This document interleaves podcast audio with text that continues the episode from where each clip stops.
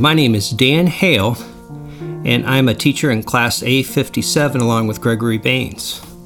And today I get the privilege of continuing with you in our study of Luke. Last week, Russ Adams introduced us to the book of Luke and introduced us to the characters of Zechariah, Elizabeth, and John the Baptist. Today, we get to continue our study of events that lead up to the birth of Christ. But before we get started today, let's stop and uh, bow our heads and ask God to uh, bless us in our time. Dear Heavenly Father, what a privilege to open your word and study with our church body the events leading up to the first advent. I thank you that your plan before the foundation of the world was to create a people of God from every tribe, tongue, and nation. Thank you for your mercy and grace that allows us to be part of that plan. Please bless our time, and I pray for guidance on my words that everything I say would be pleasing to you. Open all our hearts, make them tender for your truths, that through our study this morning we may be changed or encouraged toward your likeness. In Christ's name, amen. Well, have you ever looked at something beautiful from a distance or from a great distance, as in an airplane? I remember flying into Kauai, Hawaii. It is uh, where many of the tropical movies are and were filmed, such as uh, Jurassic Park. It is new, uh, known as uh, one of the wettest places on Earth, land of a thousand waterfalls. The vegetation is lush with co- uh, colors that can, uh, it's hard to describe. They have to be seen to be fully appreciated. I can remember seeing it from a distance, not fully uh, realized, uh, comprehending it, but starting to appreciate its beauty. Uh, seeing many of the colors separate, but not yet vivid. But when I stepped off the airplane and walked into the country, I saw for myself the beauty, and it was breathtaking. This is what I feel when I read about the first Advent, and more specifically, the Christmas story that began to be painted for us in the Old Testament. Like one of Monet's watercolors, the picture is seen, but the edges are not clearly defined yet. We just finished up in Isaiah, and with all the prophecies foretelling of the servant Messiah that was going to come and bring peace and reconciliation. This gave us a basic picture of what we were going to see up close. Now that we are in Luke, we get to experience firsthand all the beauty that before the Old Testament Jews could only imagine. So, just a quick review on last week. Um, we uh, talked about uh, Zechariah and Elizabeth, and uh, they were righteous before God, but they were childless. And Zechariah was in the temple. Gabriel appeared to him. He doubted the message that his wife would have a ch- that they would have a child, and he was uh, mute because of that. And later on, we do find out that, of course, she became pregnant. So, a focus today is going to be in Luke 1, verses 26 through 38. And uh, we're going to talk a little bit of background and uh, talk about Gabriel's uh, greeting, that initial part. Uh, number two, Gabriel's message. And then finally, look at Mary's response. And at the end, I want to read with you the Magnificat, and that's Mary's worship of God in front of Elizabeth. So let's go ahead and start our reading today. Uh, I'm going to read for you out of the New King James Version chapter 1 of Luke, verses 26 through 29. Now, in the sixth month, the angel Gabriel was sent by God to a city of Galilee named Nazareth, to a virgin betrothed to a man whose name was Joseph of the house of David. The virgin's name was Mary. And having come in, the angel said to her, Rejoice, highly favored one, the Lord is with you. Blessed are you among women. But when she saw him, she was troubled at his saying, and considered what manner of greeting this was. Well, let's begin working through our introduction in these uh, first few verses here. First of all, Luke is very historical. He gives a little timetable. It says um, now in the sixth month. And uh, most commentators tend to think this is based on Elizabeth's pregnancy. If uh, you look down in verse 36, as part of Gabriel's message, he says, uh, Now this is. Uh, it, now she is in the sixth month. So uh, the timing is, is probably based on her pregnancy. And uh, since that was also the, the pre, what Luke talked about previous in the, in the verses before. Also, it's interesting to note that Nazareth is mentioned. And uh, Nazareth was basically a small little uh, village or town 70 miles north of Jerusalem, never mentioned in the Old Testament. It was a very humble place, uh, probably very poor people. And um, usually, if someone had mentioned uh, that you were a Nazarene, they weren't giving you a compliment. And uh, of course, uh, uh, Jesus was also called Jesus of Nazareth. And even Nathanael, when he was being introduced to Jesus, mentioned in John 146, says, Can any good thing come out of Nazareth?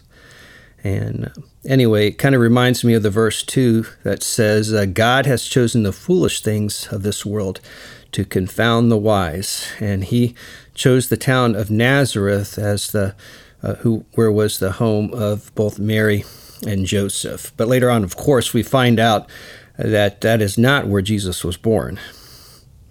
Now let's continue looking at verse 27. It does mention that Jesus or that Mary was a virgin. And uh, this is important uh, to note. Uh, and it, number one, it was a fulfillment of prophecy. We find out in Isaiah 7:14, "Therefore the Lord himself will give you a sign. Behold, the virgin shall conceive and bear a son, and shall call and you shall call his name Emmanuel." John MacArthur says the nature of Christ's conception through supernatural testifies to his deity and sinlessness. Bottom line is the DNA of sin was not in Christ. When um, the Christian faith is attacked, and specifically more uh, uh, more Christ Himself, uh, his uh, that He was truly God, His deity, or the attack is that He was fully man, uh, His humanness, or that He rose from the dead. And anybody that uh, takes away from the virgin birth, takes away basically from the deity of Christ. And later on, we find out that uh, Mary's response uh, understands that this conception was going to happen before she was married. Let's move on. And uh, it mentions something else, and it talks about the concept of betro- betrothal, uh, being betrothed. And uh, I was interested in this and trying to get a little bit more information on this. So I did a little research and, and pulled up online the 1906 Jewish Encyclopedia. And the title of it is Betrothal and Hometaking, basically separating uh, the whole, uh, not necessarily ceremony, uh, but uh, the but marriage being in two parts uh, for the Jewish people and their tradition at this time. Betrothal, when you made a commitment, and then home taking, when the uh, bridegroom actually brought his bride into his house. Let me just read you a little bit, uh, a small paragraph that helps give a little bit more information on this. The families agreed to marriage, and a legal document was prepared. During the betrothal ceremony, like a wedding ceremony, there was a celebration and the document were and the documents were signed and agreed upon by families as well as the bride and groom. They were considered married, but no physical consummation yet. This was time for the bride to prepare herself and the bridegroom to ready himself for his bride. It was considered indispensable by the rabbis that a man should gain the goodwill and consent of his prospective bride before entering into marriage, and this time was also used for that purpose. This period of time was approximately 12 months, but was shortened in modern times. So during the betrothal period, uh, it was actually as if you were married. Uh, so, therefore, if there was any type of infidelity, it was considered adultery. And so, I think it's important uh, to understand that as you um, kind of see how this announcement and maybe even put your were able to put yourself in the shoes of Mary during this time. Uh, we look at something else that says Joseph of the house of David. And this fulfills the covenant that David uh, that was given to David in 2 Samuel 7 12 through 13. These verses read When your days are fulfilled and you rest with your fathers, I will set up your seat after you, who will come from your body, and I will establish his kingdom. He shall build a house for my name, and I will establish the throne of his kingdom forever. A little bit later on in verse 16, it says, And your house and your kingdom shall be established forever before you. Um, so, this part, again, a fulfillment of prophecy to David that he would have a king on the throne. And of course, uh, in Matthew, we see the lineage uh, of, uh, of Christ, how he is, he does come from uh, the seed of uh, David through Mary. And of course, we said the virgin birth, uh, he was. Um, virgin, the Holy Spirit came upon Mary. We'll find out later on that part. So in, in verse 28, we have a friendly greeting, but in verse 29, we find out Mary was troubled. Um, and so there was her perplexing there, trying to understand, maybe a little bit of anxiety. It doesn't say she was fearful, but just maybe confused a little bit and uncertain. Uh, very interesting that when talking on the response of both Daniel and Zechariah, and these were two individuals that Gabriel had appeared to before. Of course, Daniel in the Old Testament, it says in Daniel 8:17, I was afraid and fell down on my face. This was Daniel's response.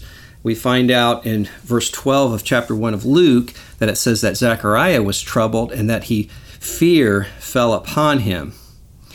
But here it says Mary was only troubled. I just thought that was interesting. Uh, here you have uh, two men lived many years in their life, uh, and we saw the, the amount of fear on them. But we see in uh, this verse that Mary, a 16 and 19 year old girl, is is just troubled. Uh, but ultimately, we do say it did rattle her, and she was trying to put it into the context of her life. All right, so that's the introduction to kind of the greeting and about Mary herself and Joseph. So let's continue uh, and read about the message that uh, Gabriel gave her, and that's found in Luke chapter 1, verses 30 through 33. Then the angel said to her, Do not be afraid, Mary, for you have found favor with God. And behold, you will conceive in your womb and bring forth a son, and shall call his name Jesus. And he will be great and will be called the Son of the Highest, and the Lord God will give him the throne of his father David. And he will reign over the house of Jacob forever, and of his kingdom there will be no end. So, uh, again, in verse 30, Gabriel told her, just like uh, he had told Daniel and Zechariah, you know, don't be afraid.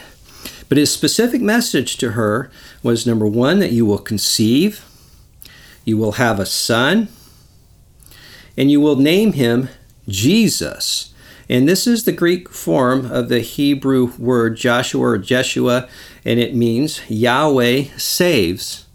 And uh, so he will not be named after his earthly father, Joseph, um, which was very common in that point.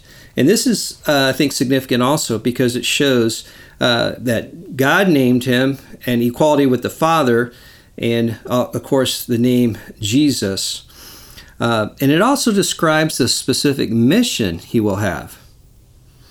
Uh, it says that he will be great, and that was the same message about John the Baptist. But what was different, of course, about John the Baptist is the messianic descriptions that came next. Says, the Son of the Highest. And of course, as I said before, naming the Son, and it gives equality with God to Jesus. And uh, all continuing to establish before birth his divine deity. He will be given uh, the throne of his father David forever, and we talked about that, of his kingdom. uh, no end to his kingdom, setting the stage for the redemption of the world. Uh, which of course was the plan from the beginning as early as Genesis 12, 1 through 3 in the Abrahamic covenant, where it says, And you and all your families of the earth will be blessed. Again in Isaiah 49, 6.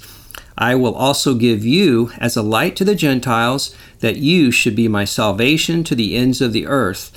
And one last verse in Psalms 67 2 that your way may be known on earth, your salvation among all nations.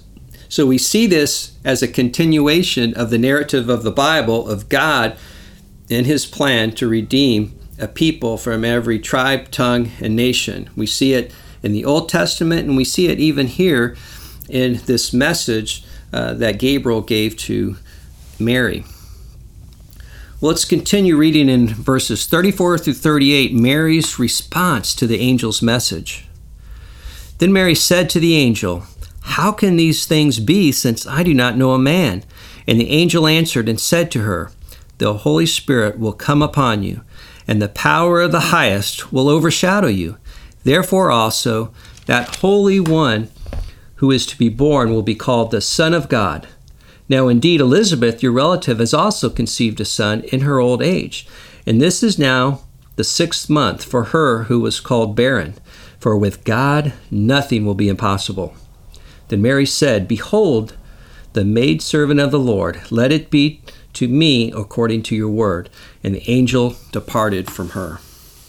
Kind of wonder what was going through Mary's head. I'm sure concern, uh, thinking of scandal or reflection on her family, reflection on her, her own safety.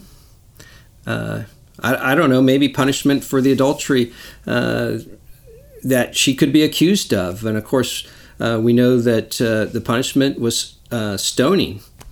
All very serious, but you don't see a lot of a fear there. You just see kind of some perplexing questions. Um, and, and also in verse 34, by Mary's response, uh, you could understand that the angel was speaking of an immediate conception because of that. And Mary was just trying to figure out how it could happen. Uh, not doubting that it would happen necessarily, but how it would happen since she was not married and was still remaining a virgin. Um, and it's I think it's important to note um, that the, the the difference in response of uh, of Zachariah and Mary, um, because we know if we look back in chapter one verse twelve, uh, Zachariah doubted, but doubted without belief, and he was scolded by Gabriel, and he was uh, made mute. And it says in uh, chapter 1, verse 20, it says, Because you did not believe any words which will be fulfilled in their own time. And that was in reference to his disbelief of his barren wife becoming uh, pregnant. But Mary didn't get the same response from Gabriel. Gabriel explained to her how it would be happen, and it would be a supernatural event as the Holy Spirit came upon her. And then we see her resting completely in peace in verse uh, 38. And if you look down to verse 45, uh, it's also Elizabeth recognized Mary's faith because she said, Blessed is she who believed, for there will be a fulfillment of those things which were told her from the Lord. And, and so I think that's important to note um, that Mary's re- response uh, was not a skepticism like Zechariah, uh, Zechariah but more or less uh, uh, kind of more information to want to fill in the gaps to how this could take place. Um, and I think also in verse 37, one of the, the really neat verses, it says, Gabriel told her, For with God nothing will be impossible. And then we see in the next verse that she totally rested in, in peacefully with that uh, when she said in verse 38, Behold, the maidservant of the Lord, let it be to me according to your word. And the angel departed from her. And so you just see such a peacefulness with Mary. Uh, once she uh, understood that this is how God was going to do it, it was going to be a supernatural event, and she said, Let it be. And it kind of reminds me of Jesus in the Garden of Gethsemane when he cried out to God, asking him to let this cup pass. And uh, finally, submitting to the will of the Father, uh, Christ just said, uh, Not my will, uh, but yours be done. And so I, I just love it to see her totally submitting herself to the plan and resting peacefully in it. Well, the, the rest of the chapter, uh, Mary goes and visited, visits Elizabeth. Uh, they have a great reunion sharing with each other. Um, and then later on, uh, we see John the Baptist uh, being born and um, Zechariah regaining his speech. And then we see Zechariah praising God. In the very end of the chapter, uh, in Luke chapter 1, it has John the Baptist uh, going to the wilderness basically for a period of time um, and uh, prepare or waiting and being prepared for the mission that he was going to have as being the forerunner of Christ. And so I just think that's uh, that's beautiful. So, what's our what's our take home from this? Um, first, the redemption of man that was planned before the foundation of the world culminates in the first advent of Christ. This is the story of the Bible. I was discussing the Bible with uh, another pilot I was flying with a few weeks ago, a Lebanese man who has uh, roots in the Muslim faith. We were talking about the Old Testament. He was telling me that, that God was different in the Old Testament, trying to say that the New and the Testament and the Old Testament are totally different, as in independent and not coherent with each other. Of course, the correct interpretation of the Bible is as one continuous coherent story. God's grand narrative of, of God reconciling man to himself both the Old Testament and New Testament are necessary in the story of creation, the fall, redemption, and restoration. Here in the Christmas story, we begin the part of redemption. And number two, Gabriel's message to Mary and Mary's response when he said, Nothing is impossible, to, impossible with God. We must have a settled faith that God can and will accomplish what He promises. It is all right to ask God for maybe clarification, to help maybe fill in or shore up our faith, uh, but not to react in doubt. Uh, and by this I mean doubting His ability to accomplish His plan or doubting His control over our lives. I uh, want to read a few verses for you that are along this same theme, and it stretches from Jan, uh, Genesis even to the New Testament. And it's in Genesis 18:14. It says, "Is anything too hard for the Lord? I will return to you at the appointed time next year, and Sarah will have a son." And that was when a child, a son, was promised to Abraham. Also in Jeremiah 32:17, we read, Ah, sovereign Lord, you have made the heavens and the earth by your great power and outstretched arm. Nothing is too hard for you. God has created the heavens and the earth. If He can do that, there is nothing too hard for Him. And finally, in Matthew 19 26, uh, Jesus looked at them and said, With man, this is impossible, but with God, all things are possible. The context of this verse is the difficulty of a rich man entering the kingdom of God, and his disciples basically said, Well, how can anybody become a, a Christ follower or go to heaven?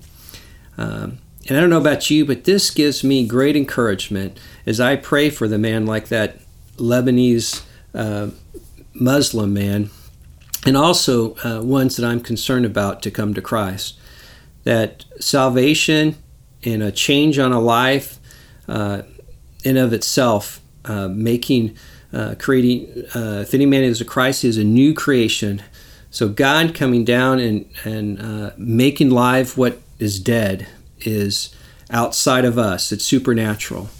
and, and to know that God does that on a regular basis. And so that gives me peace that with man, this is impossible, but with God, all things are possible. Additionally, we live in uncertain times right now, of course. Uh, we have the coronavirus that is around. We have many people out of work, and some people with less work, and trying to even make ends meet is difficult. And, and uh, along with having medical issues of the virus.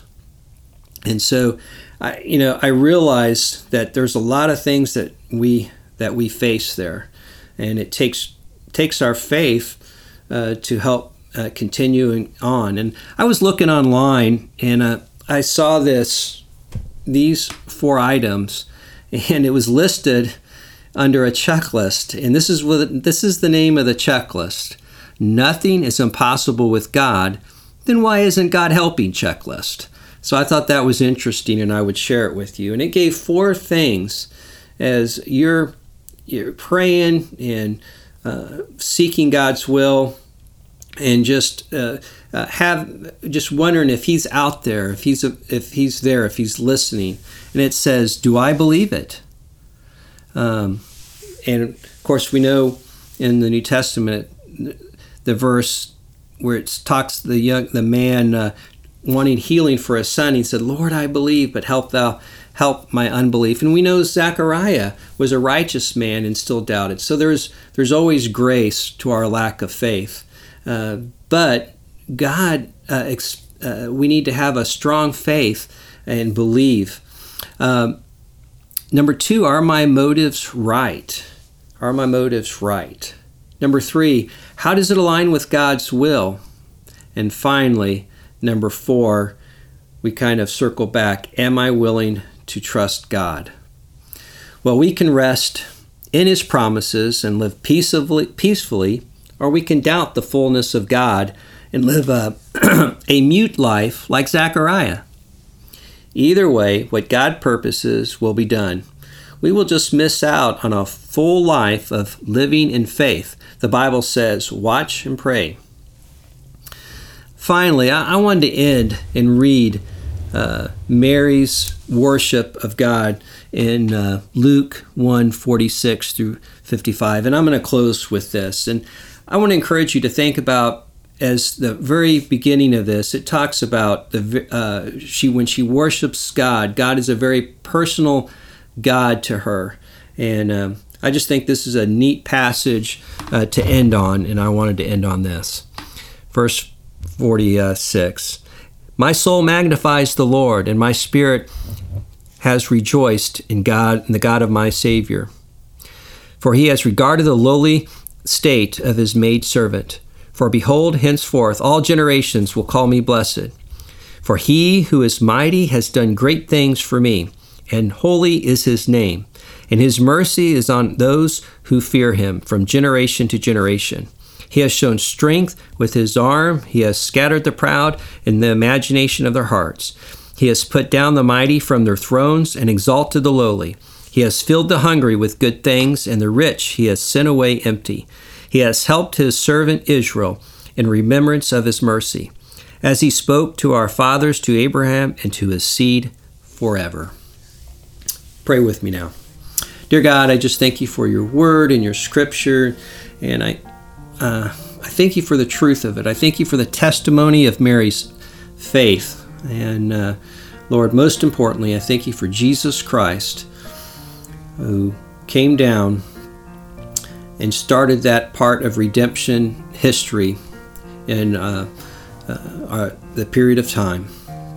I thank you as we continue uh, during this holiday, even uh, among wearing masks and many having the coronavirus uh, with our neighbors, Lord, that we would uh, be able to share with them the gospel of Christ, and uh, that this time uh, would be special in that way, and uh, we would not let anything get in the way, even masks that would impede our witness to those around us.